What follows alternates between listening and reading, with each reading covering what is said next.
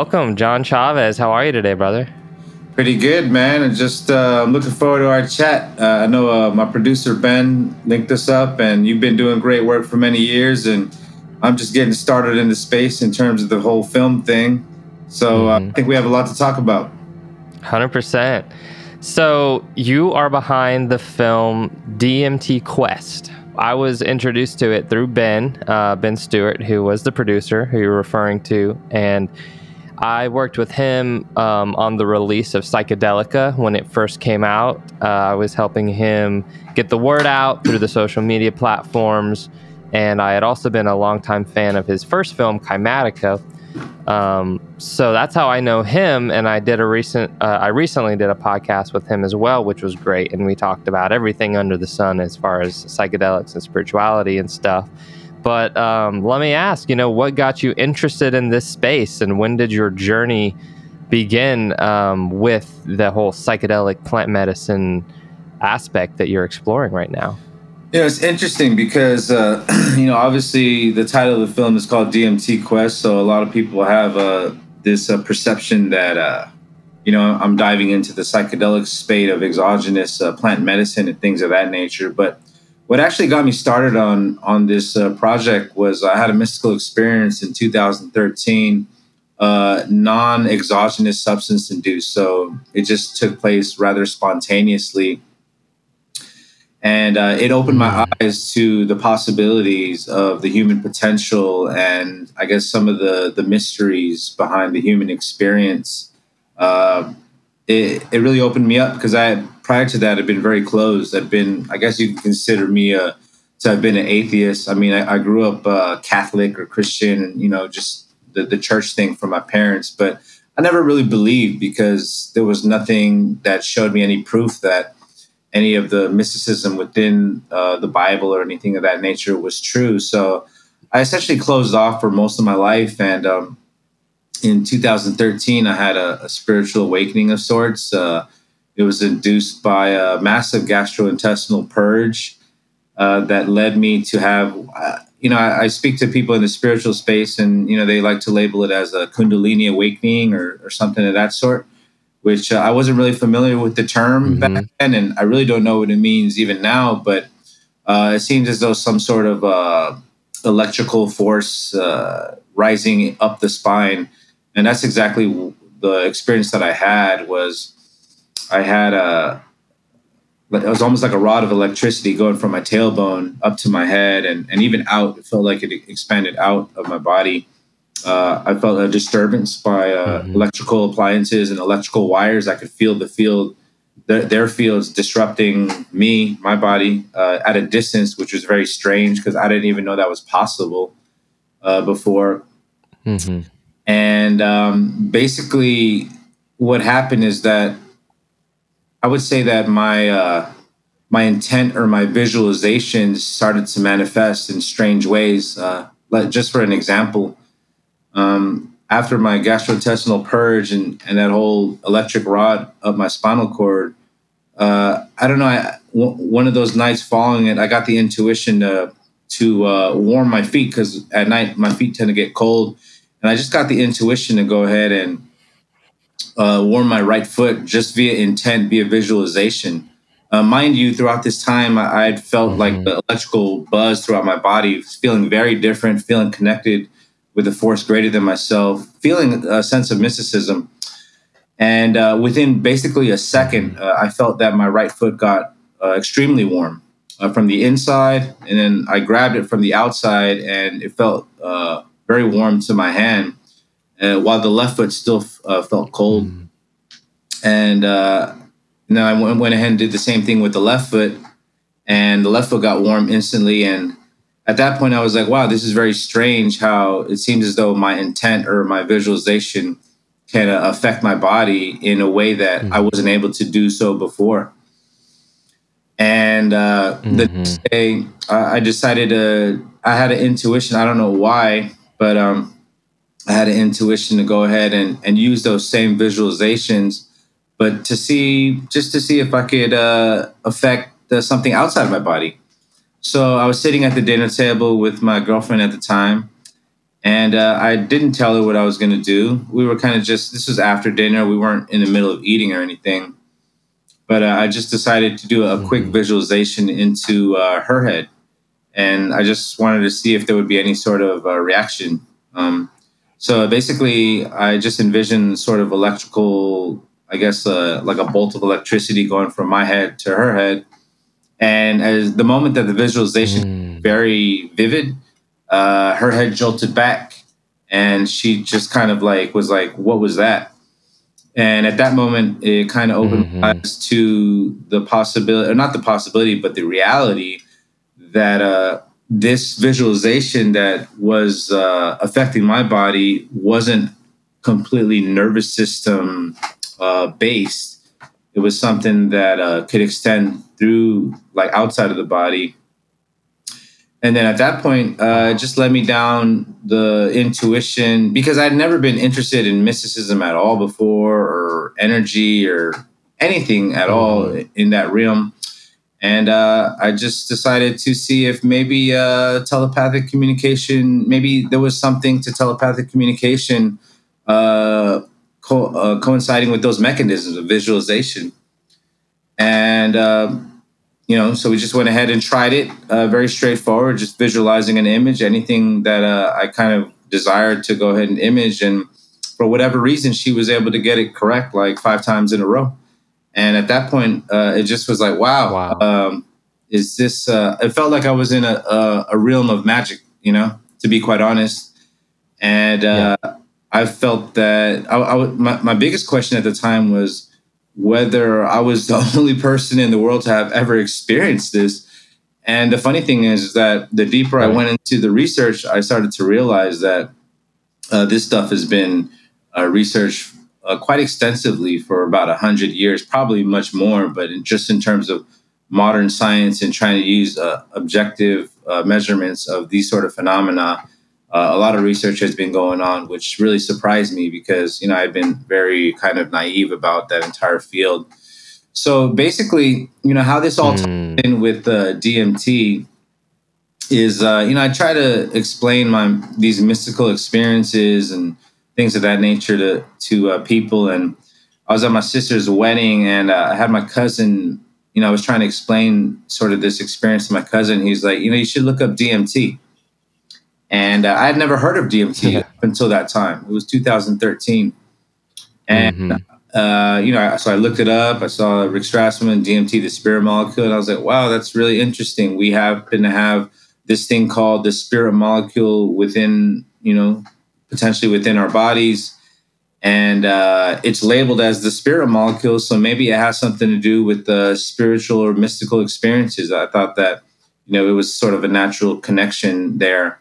So I read his book, and um, I just started diving down the rabbit hole of uh, the potentiality of this endogenous molecule possibly being upregulated during people's sort of um, you know mystical experiences and sometimes they're hallucinatory by nature because i've spoken with people that have had quote unquote uh, kundalini experiences that have had more um, like visionary experiences something that you could sort of compare to things Right. like psychedelics but my experience was more i've come to like term it um, willed hallucinations, consciously willed hallucinations, which to me is uh, equivalent to a visualization, uh, coming to life, affecting objective reality in a measurable fashion. And uh, I think they're all intertwined. I think those conversations are are very much intertwined in terms of you know whatever we deem to be hallucinatory activity and things like mental imagery and visualization during altered states. So that's just like a brief kind of gist of Right. of what led me down this path of of developing. You know, I ended up writing two books on the subject: Right. Questions for the Lion Tamer One and Two. Uh, just diving into the biomechanics of Mhm. uh, altered states and tying it in with uh, electrophysiology and and obviously the, the chemical action going on Mhm. there. And uh, you know, just Right. went ahead and um, that that's basically the foundation for which we went ahead and did the film. Amazing. Super interesting for sure. Um, a couple of people that I know speak well on the spontaneous um, Kundalini awakening is Gopi Krishna and also Jiddu Krishnamurti, which both oddly have the, the, the name Krishna in, in their name, which is pretty interesting. I guess it could be that they're from uh, India. Um, but I had a very similar experience. Mine actually was um, in the days after a very powerful psilocybin mushroom ceremony where we didn't really know what we were getting into and it went uh, way further than we ever thought was possible. Um, it was off about three and a half grams of pretty much hydro shrooms. They were like extremely thick. Um, uh, what do you call it? Uh, stems, and we, we yeah, we, we kind of thought we were just gonna have like a nice time, and it was gonna be chill, and we were gonna feel vibey, maybe kind of like we thought it'd be a little bit more of like an amplification of of what cannabis does. Um, but it really blew us out of the water. And in the days after that, I could sit down and just kind of close my eyes. And within two or three minutes, uh, I was more or less back in that exact place of uh, an extremely altered state of consciousness where there was light bursting from within. Um, and it, it, I would say that it was more or less my third eye being active. Um, I could see golden light. Just closing my eyes, I'm not on anything anymore. I'm not. I'm not on psilocybin anymore. I'm not on cannabis anymore. I'm just sitting in my room, and I'm like, uh, why do I feel the need to want to meditate? I've never felt the need to want to meditate before, but after this experience, there was such like a download, and I was so intrigued by the the places that we were able to go uh, these time loops like this the sense that we were on an alien planet and i was seeing the planet almost for the first time because it is an alien planet. We just think that because we're humans we're not aliens but i very much saw that we are the aliens. I don't know. It was kind of a funny experience like getting to see what humans are from the cosmic perspective. Um, and anyway days after this experience, I was sitting down having these deep meditation, deep uh, enlightenment. Literally, that's uh, that's what enlightenment means. Light from within. I was experiencing light from within, and I would Google, you know, what is going on with me. This is brand new to me. I had no, no idea this was possible. And the term that kept coming up over and over and over again was Kundalini, just like what you're saying. So I learned about Kundalini yoga as a way to harness this energy. And I did a little Kundalini yoga. And then I smoked a little bit of cannabis right after doing maybe 30 or 45 minutes of Kundalini yoga. But I, I did, you know, I did the exercises as as prescribed, and then I smoked some cannabis. And lo and behold, it was I was in a spiritual dimension again. So I was extremely intrigued as to what is Kundalini, where does it originate? That's how I found the work of Gopi Krishna and Jiddu Krishnamurti. And I really do believe that there is this energy within all of us that we can activate, whether it be on purpose or accidentally. And it could happen, you know, just by by pure divine grace. It could happen by you getting into like a near death experience or, or or going through some type of immense trauma and it kind of coming up the spine this this energy um, which for people who are familiar with like terms like chakras and um, and these types of things it, it it's this energy that more or less activates all of the subtle energy centers of the body and puts you into a heightened state of awareness of what you are and what life is and what what kind of a miracle it is to be a human and to be incarnate. It really is truly the rarest thing in the cosmos. Like it seems like it's such a gift you know what i mean? It is such a overwhelming um, miracle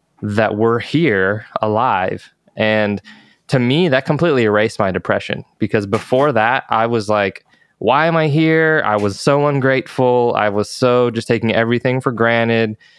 And then when this experience happened, I was like, whoa, like I feel so grateful just to be here. I have no idea why I was in that stuck state before. And it completely opened me up to this world of research too, where I was like kind of in this, I was so inspired by what was happening to me that I would just do this research endlessly and I was coming across all of the terms and, and all of the molecules that were able to get you into states like this. And um, more or less, it's it's very much represented.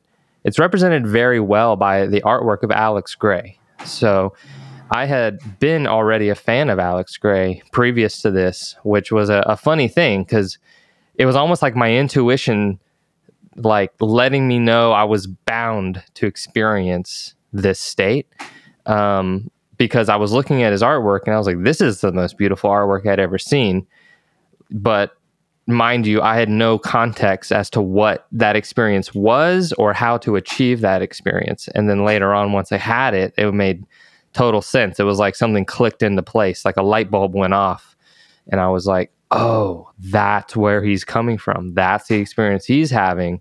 So, Kundalini, I do believe, is like this energy that exists within every person that you can activate um, it lives at the base of the spine, and and through certain exercises, or even just just by you know, like I said earlier, pure divine grace, it can be activated, or it could be a trauma or near death near death experience that activates it. But it gives you a glimpse of the many dimensions that exist around us, and that is just such a different worldview than what we come up believing in America. You know what I mean? Yeah, it's just not tied in with anything that we deem to be scientific. So we automatically dismiss it. And all these conversations about mystical experiences, a lot of people will say, oh, you know, you're getting into religion. And it's like, no, we're getting actually deeper into altered states of biology. I mean, that's the way mm-hmm. I look at it that, um, you know, there's magic in the world that's probably really difficult to measure, but there are a lot of physiological changes that do take place during these altered states that is measurable that could potentially tie, uh, present a correlate to these experiences, and most importantly, uh, open up the conversation for people to have, right? With people that are engineers or scientists. Um, that's just what I've seen, especially being out in the San Francisco Bay Area.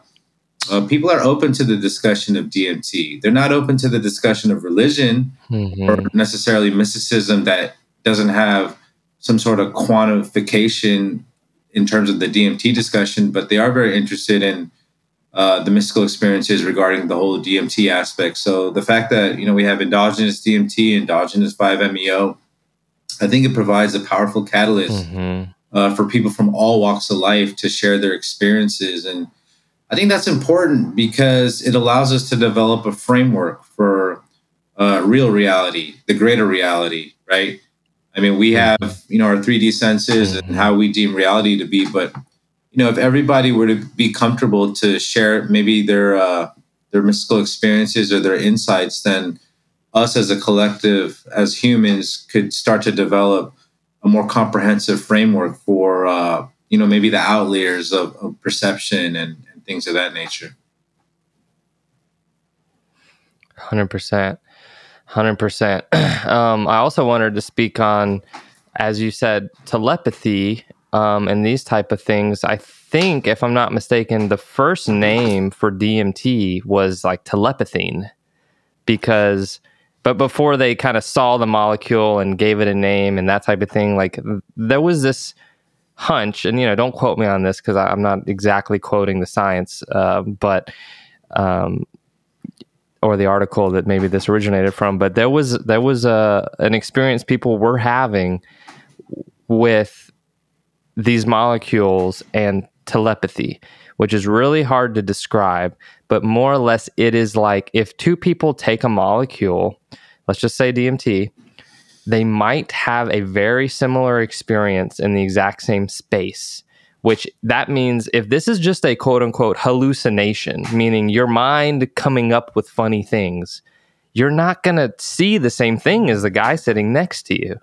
Like his mind is going to be in a completely like randomized hallucination whereas you're going to be in your own randomized hallucination. Why then is it that a lot of times people are seeing and experiencing very similar things if not the exact same thing um, in these states of consciousness? And not only that there's also this like ability to feel each other's thoughts. Like why did you mention that? I was literally just thinking that like as soon as that thought crossed my mind, you said it. And it's like you get kind of like ethereally wired into each other's minds where you can communicate in a deeper way. And I know a lot of people that are like psychonaut brothers who know very well that when they enter this space that they're going to mind meld and they're going to be in a space together to be able to explore together things that both of their minds are able to perceive at the same time. And that's a really interesting topic. have you uh, experienced this much or researched this much about how people can have literally shared visions? Oh yeah, I mean I've gotten so many emails because uh, you know I was I started the blog in 2014 or 2015, so I've gotten many emails from like people that are engineers and like you know we did some LSD with a group of friends and we all could have swore that we were in each other's minds and that's why I started right. reading the blog because you go into the mechanics of or the proposed mechanics for these shared experiences. From what I uh, understand, uh, telepathine was the term used for harmon, harmon or harmine, which is a compound. Mm-hmm. It's a monoamine oxidase inhibitory compound in uh, ayahuasca.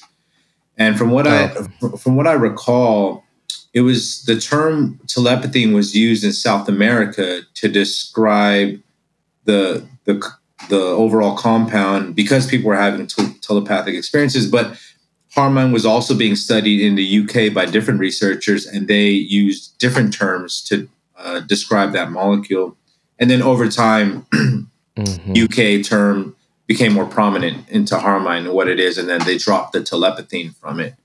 But yeah, from what I understand, it's not Got it. necessarily. Uh, I think it comes from the B caapi plant that uh, that harmine uh, compound. Mm-hmm, mm-hmm. So yeah, I mean the the the history is interesting. Uh, even when you go back to the origination of the EEG device, right? So the device that measures uh, changes in the microelectric currents of the scalp, that uh, you know changes in the current uh, coincide with changes in consciousness, altered states, or, or just circadian rhythms as a whole. And the reason why that device was developed in the 1920s was to uh, have an objective measurement of telepathy by Hans Berger. So Berger had a very mystical experience in which he had mm-hmm. distant communication with his sister uh, during, I think it was almost like a not a near death experience, but some sort of physical traumatic emotional experience and he he experienced some sort of distant communication and he became obsessed with uh, developing a device to measure that. And funny enough neuroscientists to this day still use the eeg device but a lot of them don't know the history behind it. Wow. Right. Right. 100% i mean really yeah we do enter into the realm of the mystic when we start talking about this but what is there like what other way is there to explain the the very real experiences that people seem to have in these altered states of consciousness of witnessing the same things at the same time um, or having shared visions um, then that these compounds literally turn off a part of our brain that is a filtration device that keeps us kind of from perceiving these things that are out there and that are real and they do exist in the field of reality. It's just that it's not really like beneficial to our typical survivalism state that we exist in, which is, you know, we got to eat, we got to provide shelter, we got to have sex, we got to have kids, we got to raise families. We're just like ants in an ant mound. Um, a- as an animal, uh, living this human life, in, until you get this experience. And I think some people's minds are maybe more susceptible or maybe wired from birth, or maybe it's just in their karma to uh, be predisposed to these states, whereas other people um, they aren't. And I, I for one, don't really know that I was predisposed to these states before the psychedelic experience. But after this psychedelic experience, through cultivating my inner energy through meditation, yoga, diet, breath work, mantra, all the kind of modalities that exist to bring you into a more peaceful state of mind, uh, I was able to then tap into these higher levels of consciousness without any medicines. Um, but not only that, things that previously didn't tap me into these states of consciousness did, like cannabis, for example. Like for some people, cannabis is just like, oh, I'm hungry. Like what's on the TV is a little more entertaining. Like the music's a little more clear and pretty. But for me, after these states, I was actually having like spiritual type visions, um, deep states of consciousness where I could see my life's purpose and um, kind of these deep understandings that really no one can tell you. No, not a single human alive can tell you. You have to experience it. And once you've experienced it, you have the knowledge. That's literally knowledge is like the knowing, the direct knowing. And without the direct knowing, all this stuff is just like, you know, hearsay or it's woo woo or people don't, they think you're imagining it or you're crazy or you have a mental illness or like all these things. But yet, we, if you really look at it and realize is that the people who shaped this world, were informed by these experiences. Even Steve Jobs, the guy I'm doing this this whole thing on his MacBook right here, that he he was informed by the direct knowing of altered states of consciousness, and um, people that brought every wisdom tradition in the world, you know, astrology, um, healing, plant medicines uh, religion, meditation, every like wisdom tradition that we know of is informed by these experiences, and those uh, traditions are are like the biggest thought systems that exist. Even even Christianity and stuff. Like, even though modern day Christianity is so far removed from the actual teachings of Jesus, um, Jesus himself was a seer. He was someone who had these states uh, under his belt. You know what I mean? And I think that they are really like the the kind of mystery key that can show us where we come from and it's the, the one of the only things that can that can deliver that message. Because as you said growing up you know you didn't really fall you didn't really believe in in the things that were being told to you. And, and i was very much the same. Like people would tell me oh god is everywhere and i'm like well why don't i see him if he's everywhere like i would have seen him by now if he's everywhere why doesn't he talk to me why doesn't he answer my prayers when i pray i don't hear a voice so how am I to believe this? Um, lo and behold, it was because I was in my small mind. Um, and I didn't know that there was a, difference between small and large mind. I just thought we are what we see is everything. And as much like uh, perception as I'm currently holding is as much perception as I'll ever hold. But I had no idea that you can really broaden your perception through all these modalities, all these medicines, um, all these ways to show you these deeper things. And when you unlock to those uh, experiences, these synchronicities seem to unfold around you at all times and give you almost like a breadcrumb trail of where to go for your highest purpose. And for you, it sounds like maybe the purpose that you were being delivered to was to create these films to then share the information with others. Is that accurate? Absolutely. Um, I think that it's spot on. I just, uh, you know, I've had this this vision for about five years now. You could even look back and see, uh, you know, Wim Hof was interviewed by Naudi Aguilar of Functional Patterns, I think in 2016, and he mentioned about the DMT mm. documentary working with me and Rick Strassman back then. So Mm-hmm. Wow. But it took uh, time for me to go ahead and build a foundation and a framework. So I hadn't even written the books then, and um, it, you know, you have to be patient and you have to stay the course. That's what I learned throughout this entire process, and you know, something that I have to continue doing is just uh, you know be patient and just continue to cultivate your mind and you know pick up the details as they go along, but not get stuck in the details at the same time, which can be challenging. So yeah, mm-hmm. I just uh, I feel as though there's going to be many films that we're going to be developing that go. Uh, I wouldn't say necessarily deeper into the science, but presenting um, interesting aspects of our physiology that seem to be rather consistent in these supernormal states of being, not just in perception, but also from a, a functional aspect, a tangible aspect that a 3D society can kind of sink their teeth into, which I feel is important. Um, I'd like to combine those sorts of conversations of, of visionary experiences and, and high functionality as well. I think they're important. Absolutely.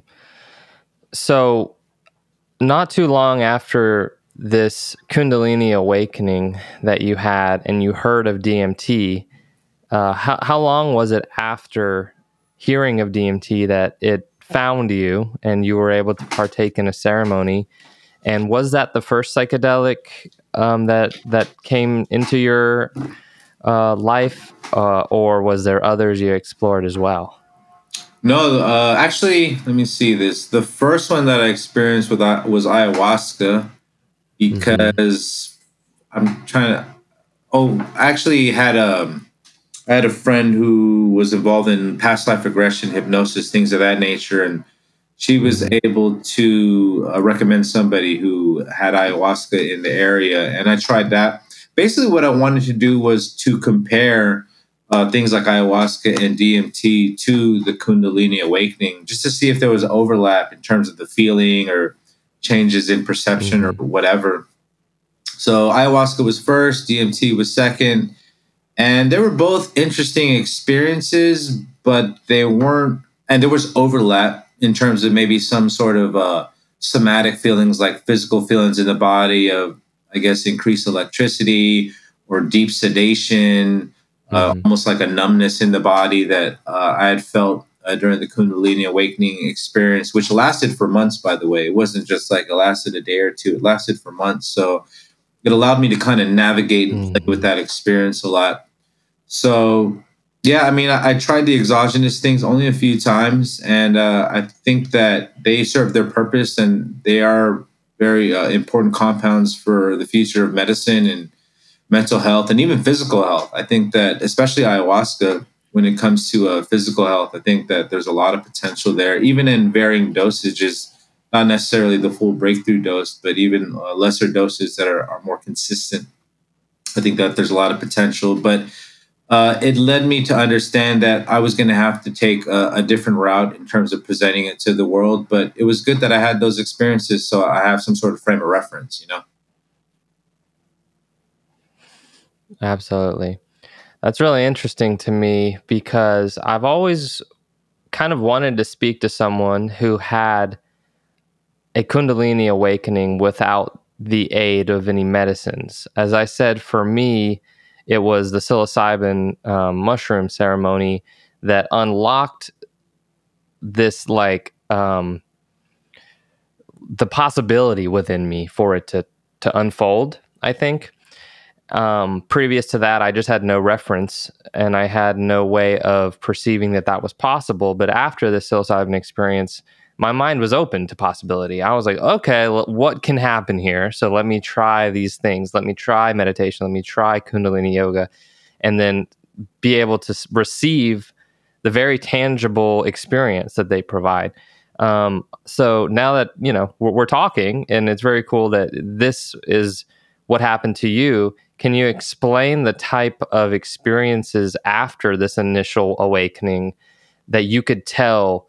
that there was still something unfolding within you. What type of things were going on with you daily, um, and the type of sensations you would have, and the type of insights that you were gaining from this um, Kundalini awakening.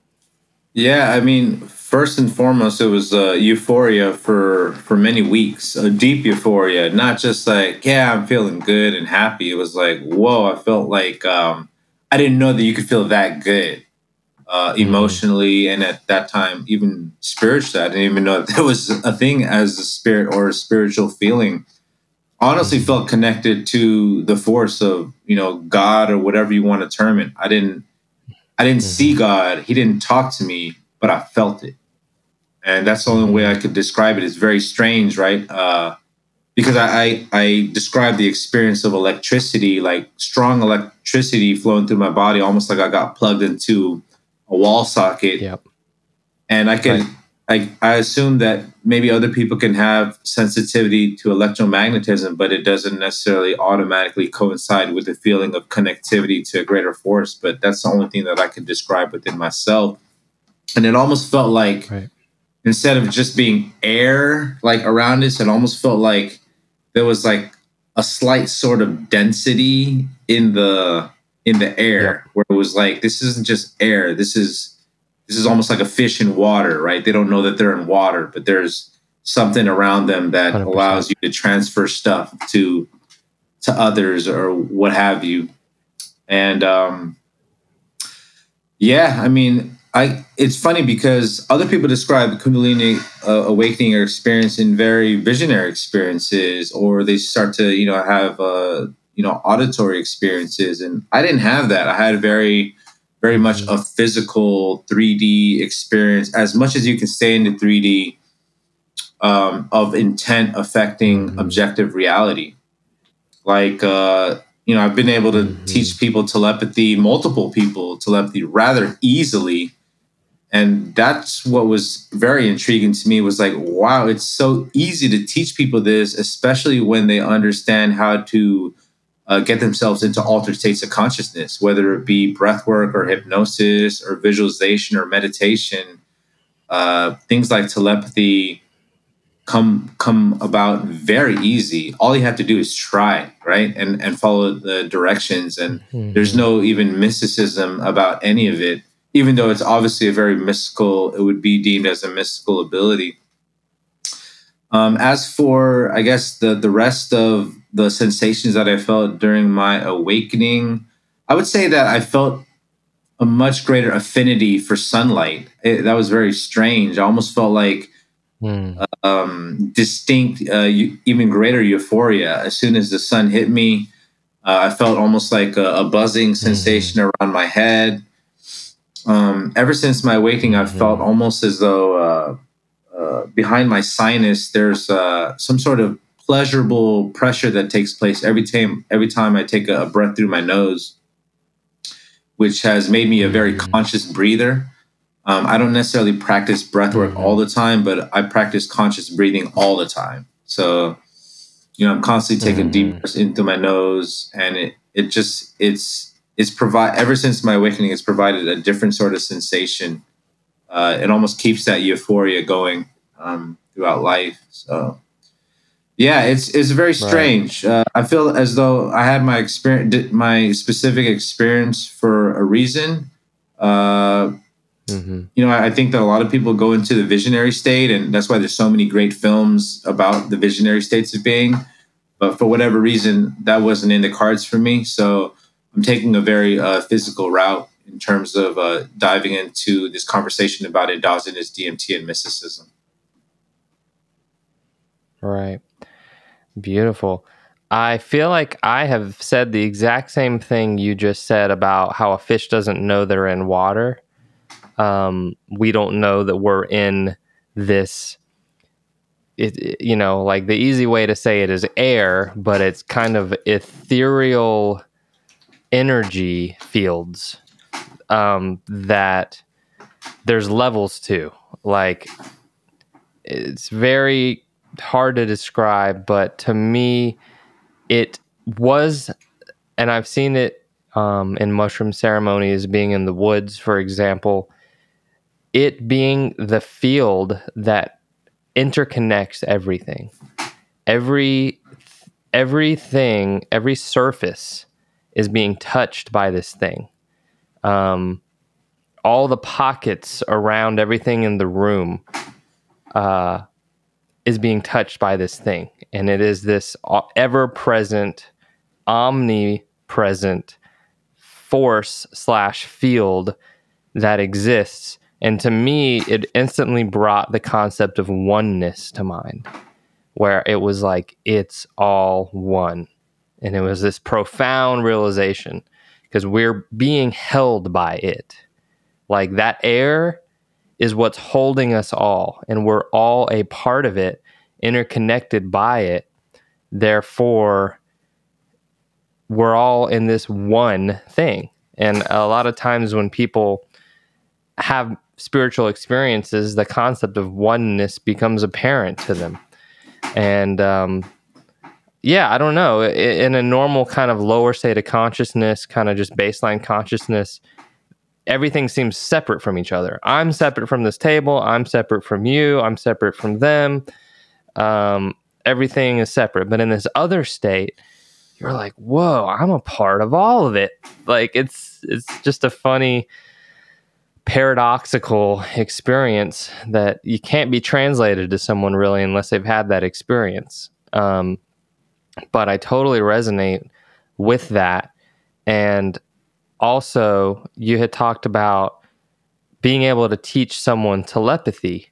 Well, I wonder is that kind of you saying, you know, envision a color and I'm going to guess the color? Or what kind of what is the tool to be able to share in like a like a entry level telepathic experience? Like how would you maybe introduce someone to that yeah, I mean, obviously you have to have a, a second party, so it takes two people. Uh, maybe you could sit across from each other, maybe five feet away, and you have a sender and you have a receiver. So the sender generally should be somewhat well versed in altered states of consciousness, like I said, meditation or self hypnosis, or you know, being able to quiet the mind, but at the same time uh, retain a hyper focus when they need to which is uh, an interesting concept when you bring it up to people of, of being almost like a, a deeply sedated state and hyper focused at the same time. Most people are either deeply sedated, almost to the point of falling asleep, or they're hyper focused working on a project and they're almost in a stress state that's obviously not sedated. So it's about learning how to navigate those two things at once. Um, so, like I said, uh, quiet the mind, however, however you do it and then you have your mm-hmm. whatever you want. It doesn't have to be a color. It could be anything. It could be a word. It could be a, a fruit, a vegetable, anything. And you ingrain that mm-hmm. image of whatever that is, and you envision sending that through the air uh, directly into mm-hmm. the brain of the receiver. And you rapidly mm. kind of push that image into somebody as fast as you can, as vivid as you can. And the more vivid that you get, mm. the hmm. greater the effect will be. And usually, what we've seen in the receiver, uh, when this takes place effectively, the receiver with the eyes closed uh, tends to go into rapid eye movement. So almost like the what we see during the dream state, mm. right? So the dream state, you know, people go through REM sleep, rapid eye movement, and we see the same sort of twitching sensation take place uh, when thought transference is is happening. And from the receiver's end, being on uh, trying on, on both sides, the receiver end, you try to just blank your mind like a whiteboard, and uh, whatever mm-hmm. consistently pops up on the whiteboard or in your mind that is going to seem as though it's you're making it up or it's your own thought. It's actually the transference taking place.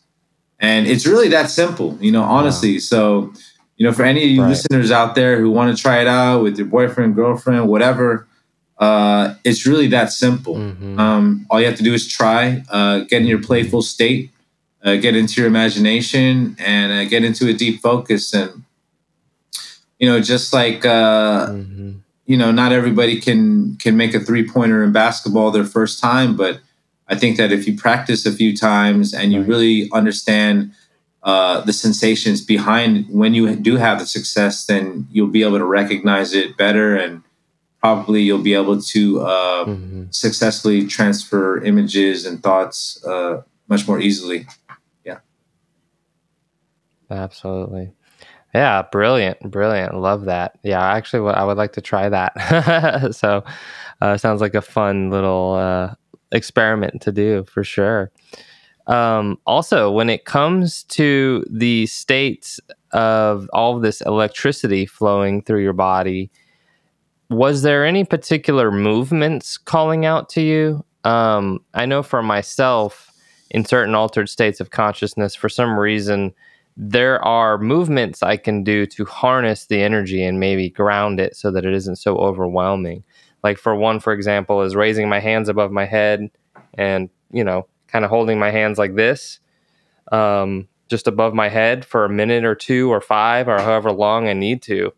And it really seems to almost channel some type of cosmic energy and make make an, an overwhelming experience tolerable so if I get into a state where it's like, whoa, this is intense, and I do this, you know, give it a minute or two or five, and as that physical sensation of the challenge of holding your hands above your head for several minutes at a time starts to be present in the body, it almost grounds the energy. And then Mhm. uh, at the same time, I notice this is yoga.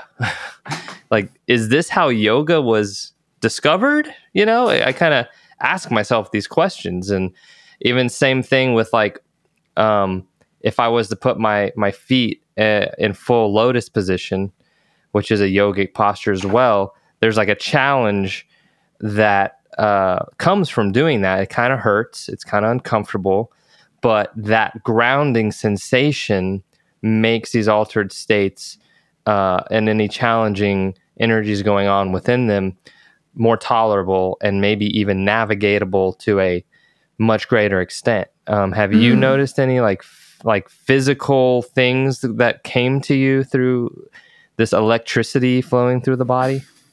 Usually, I was trying to build it up rather than bring it down.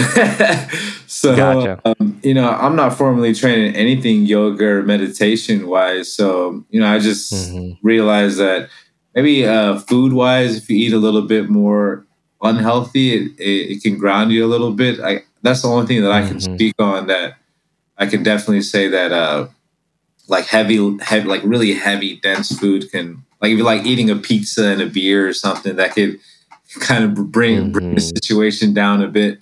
And then you do the opposite, Right. you know, and go like on a juice fast, and for whatever reason, it almost feels like the energy rises. So, yeah, I think uh, diet and That hydration and fasting and things like that can really have a huge impact on um, these sort of this sort of energy.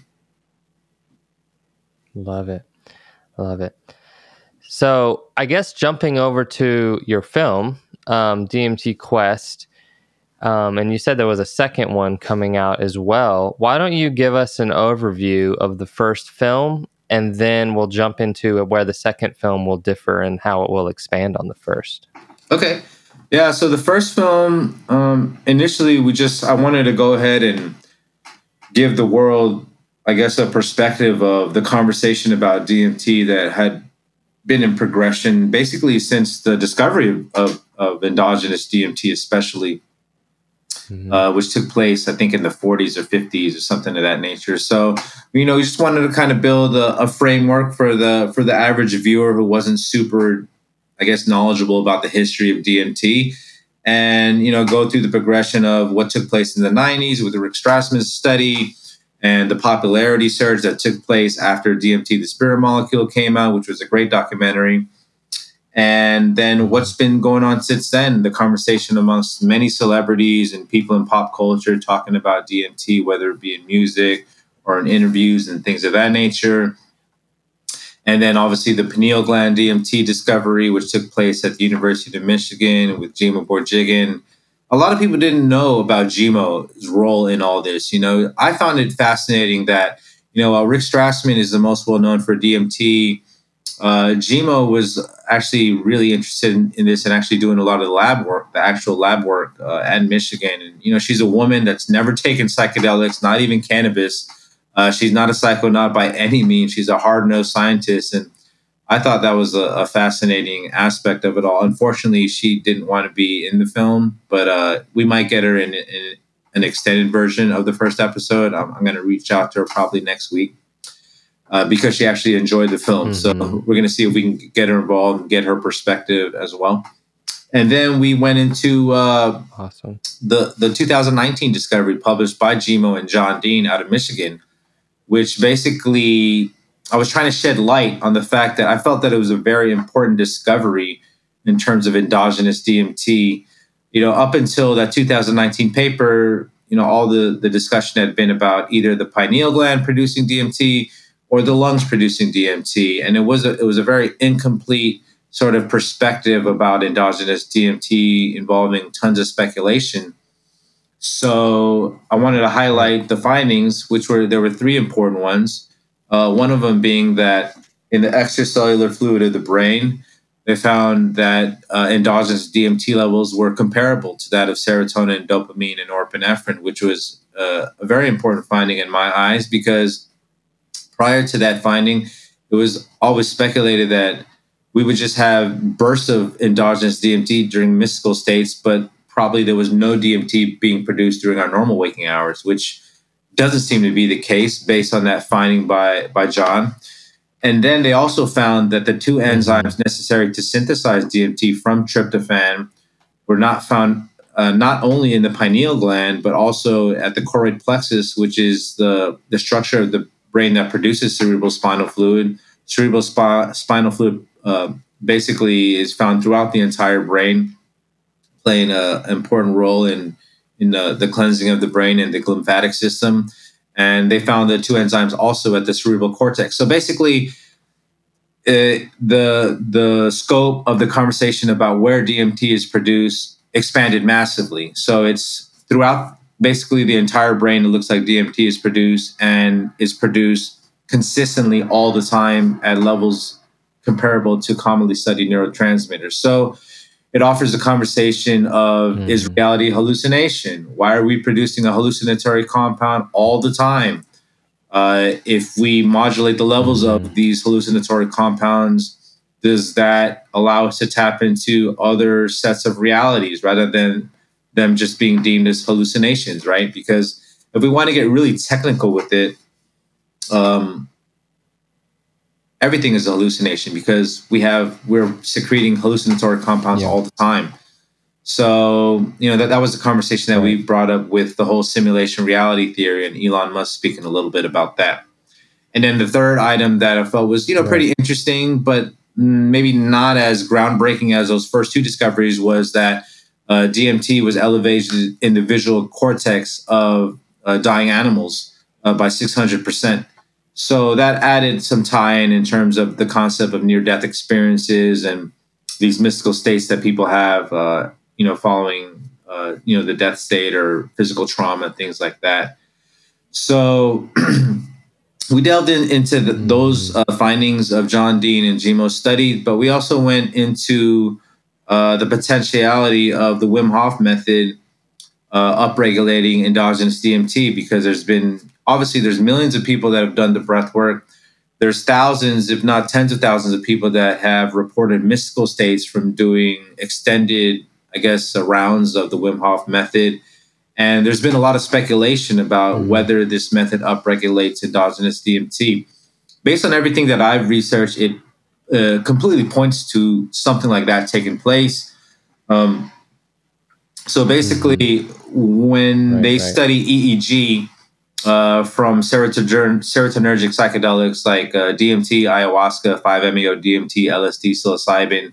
Uh, there is a very consistent signature in that EEG signal. You see an alpha drop, a surge in gamma, and maybe a little bump in the slower waves. So I wanted to go ahead and compare uh, that electronic signature to the Wim Hof method. We just did a one-person pilot study, and we saw a huge jump in gamma uh, following 20 minutes of Wim Hof method. Mm. And the subject that did the Wim Hof method was able to get into a visionary state. So that offers some sort of periphery evidence, and we presented that in the film. And then we also presented an, another important aspect that uh, it was an unpublished study done by Steven Barker at the um, Louis, Louisiana State University. I, I, believe this took place in the 80s, where uh, they administered LSD to rats, and then they took samples of the rat brain and found that LSD upregulated endogenous 5-MeO DMT by 1,000% and endogenous DMT by 400%, which led him to speculate that we have an endogenous hallucinatory system, and there's the potentiality that some of these compounds work by upregulating that system rather than acting as hallucinogens themselves. So that, that's another intriguing aspect that I felt that you know we had to go ahead and present in the film.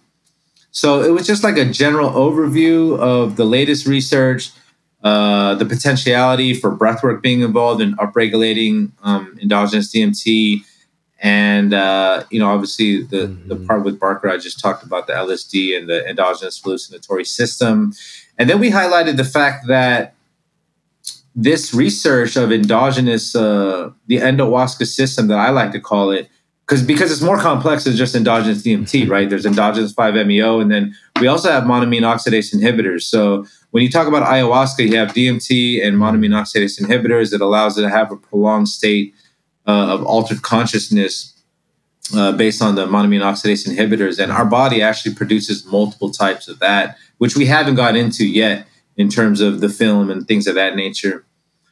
But um, yeah, I just wanted to give a brief overview of that was the first film, and in the second film we're going to be right. uh, delving into, I guess. Mm, so we're going to be building upon. So we did a one-person pilot study for the first film. In the second film, we're going to be doing a six-person Wim Hof method instructor study and a six-person completely naive study, people that don't do breath work at all or meditate.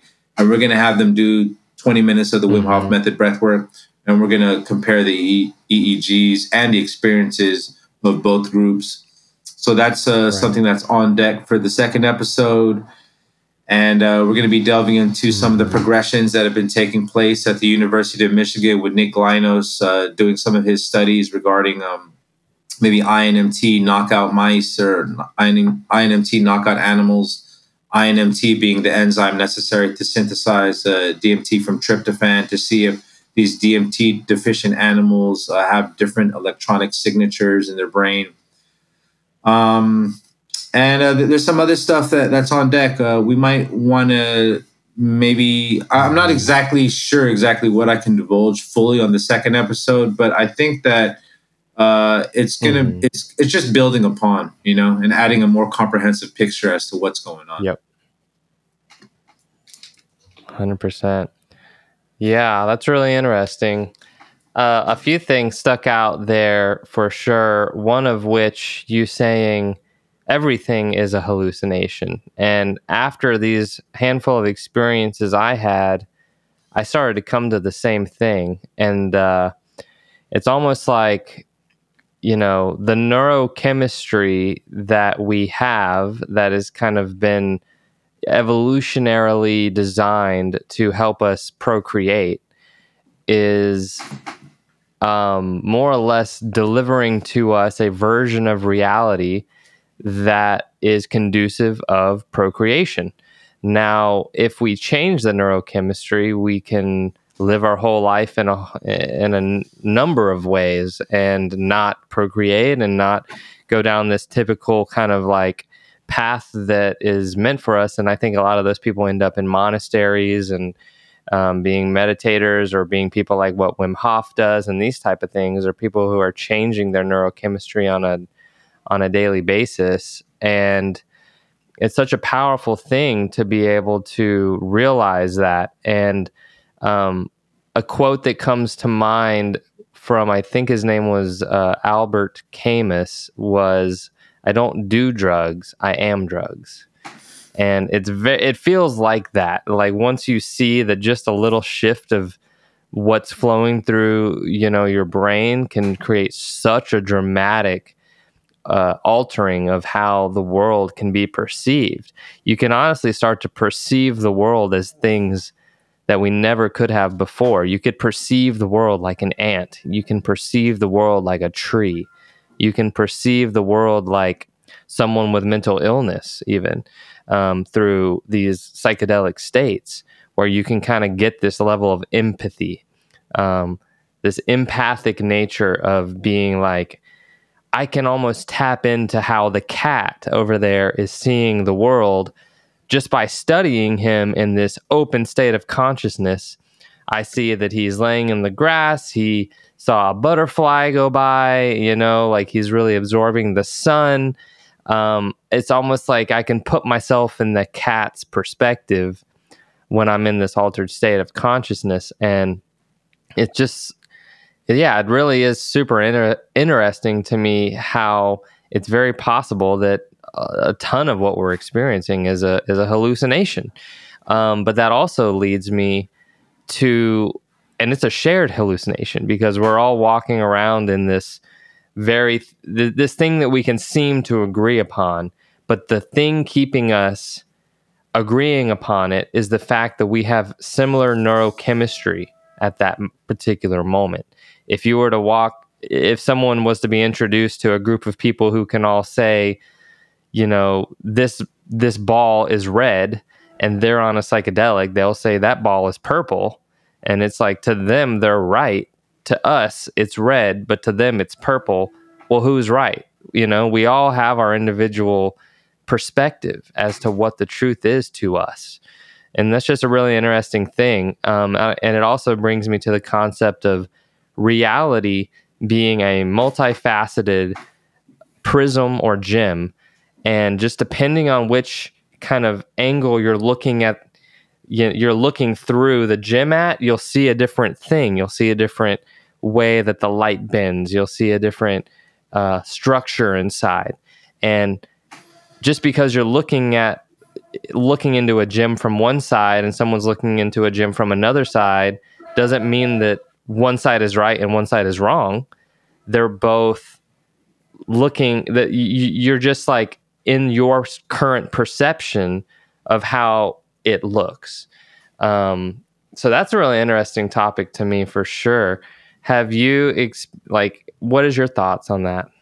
Well, I mean, even like a more basic uh, example of that was uh, I think it was maybe two years ago with uh, you remember that that I don't know if you call it a meme that was going around, but it was a is this dress blue and black or white and gold, right? I mean, right that was one right. of the clearest examples of so many people viewing reality from different, uh, just viewing reality differently, right? You had, I don't know yeah. if it was half of the people viewed it one way and half the people the other way, but it, they were looking at it like, how can you not see what I see, right?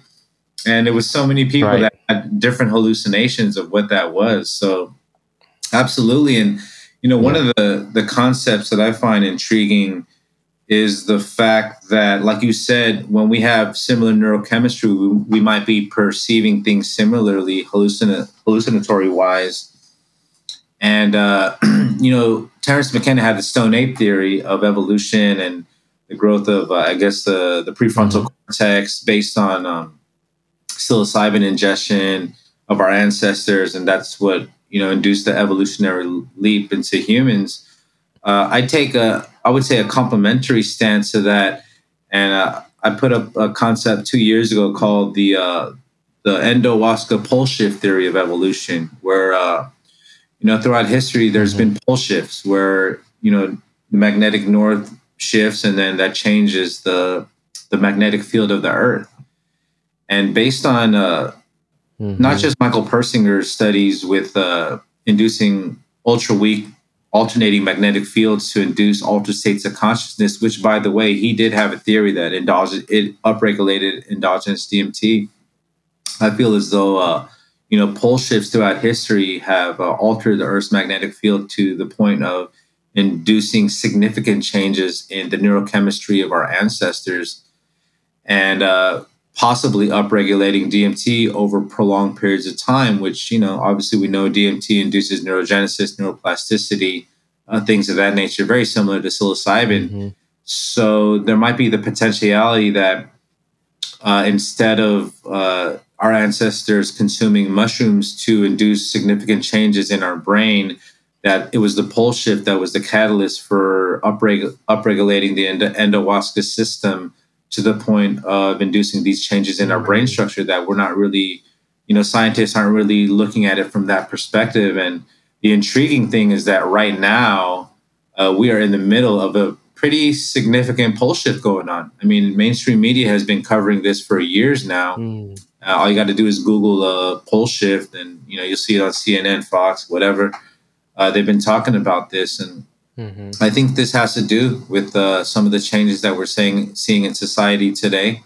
I've seen uh, you know multiple people that I never thought would have had a mystical experience of some sort of spiritual awakening uh, have those experiences in the past couple of years, which is pretty intriguing.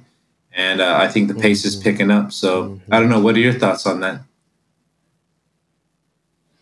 Yeah, I've actually heard about the pole shift as well, and I find it a very intriguing topic. Um, and I do think that that might have happened in the past, and I wonder if that's what wiped out a lot, a lot of these ancient civilizations and stuff, like Atlantis and Egypt and uh, the Mayan culture and these type of things. I'm not sure, but something happened where there was a time when we knew so much, um, like a lot of people believe that there was more advanced technology 2000 years ago than we currently have. And it's it's hard to put that into perspective because maybe they didn't have the internet and macbooks and iphones but they had the ability to create things that we still cannot figure out how they were created whether it be the pyramid or some of the wonders of the world. You know how did easter island happen? We don't know. Like there was some technology at play that we don't understand or we don't know.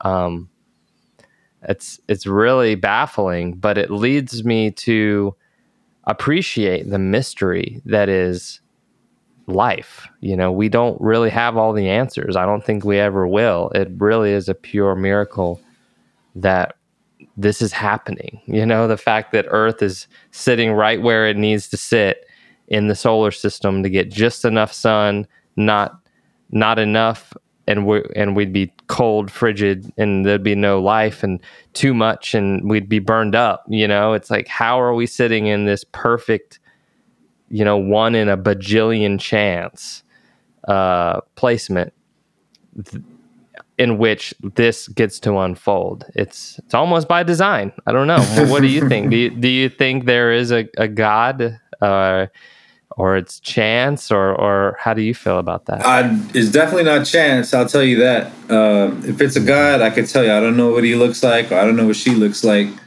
Um, yeah, it's uh, everything is too precise uh, to not be by design. That's just my opinion when I, I look at For everything sure. in, in nature and even things that humans create. Right? Because we have to remember that if we come from the creator, that everything that we create is is part of that as well. Right? So that doesn't separate the MacBook and the iPhones from being part of the the big template of reality and in the, Right. the mind of the creator or the greater creator or whatnot.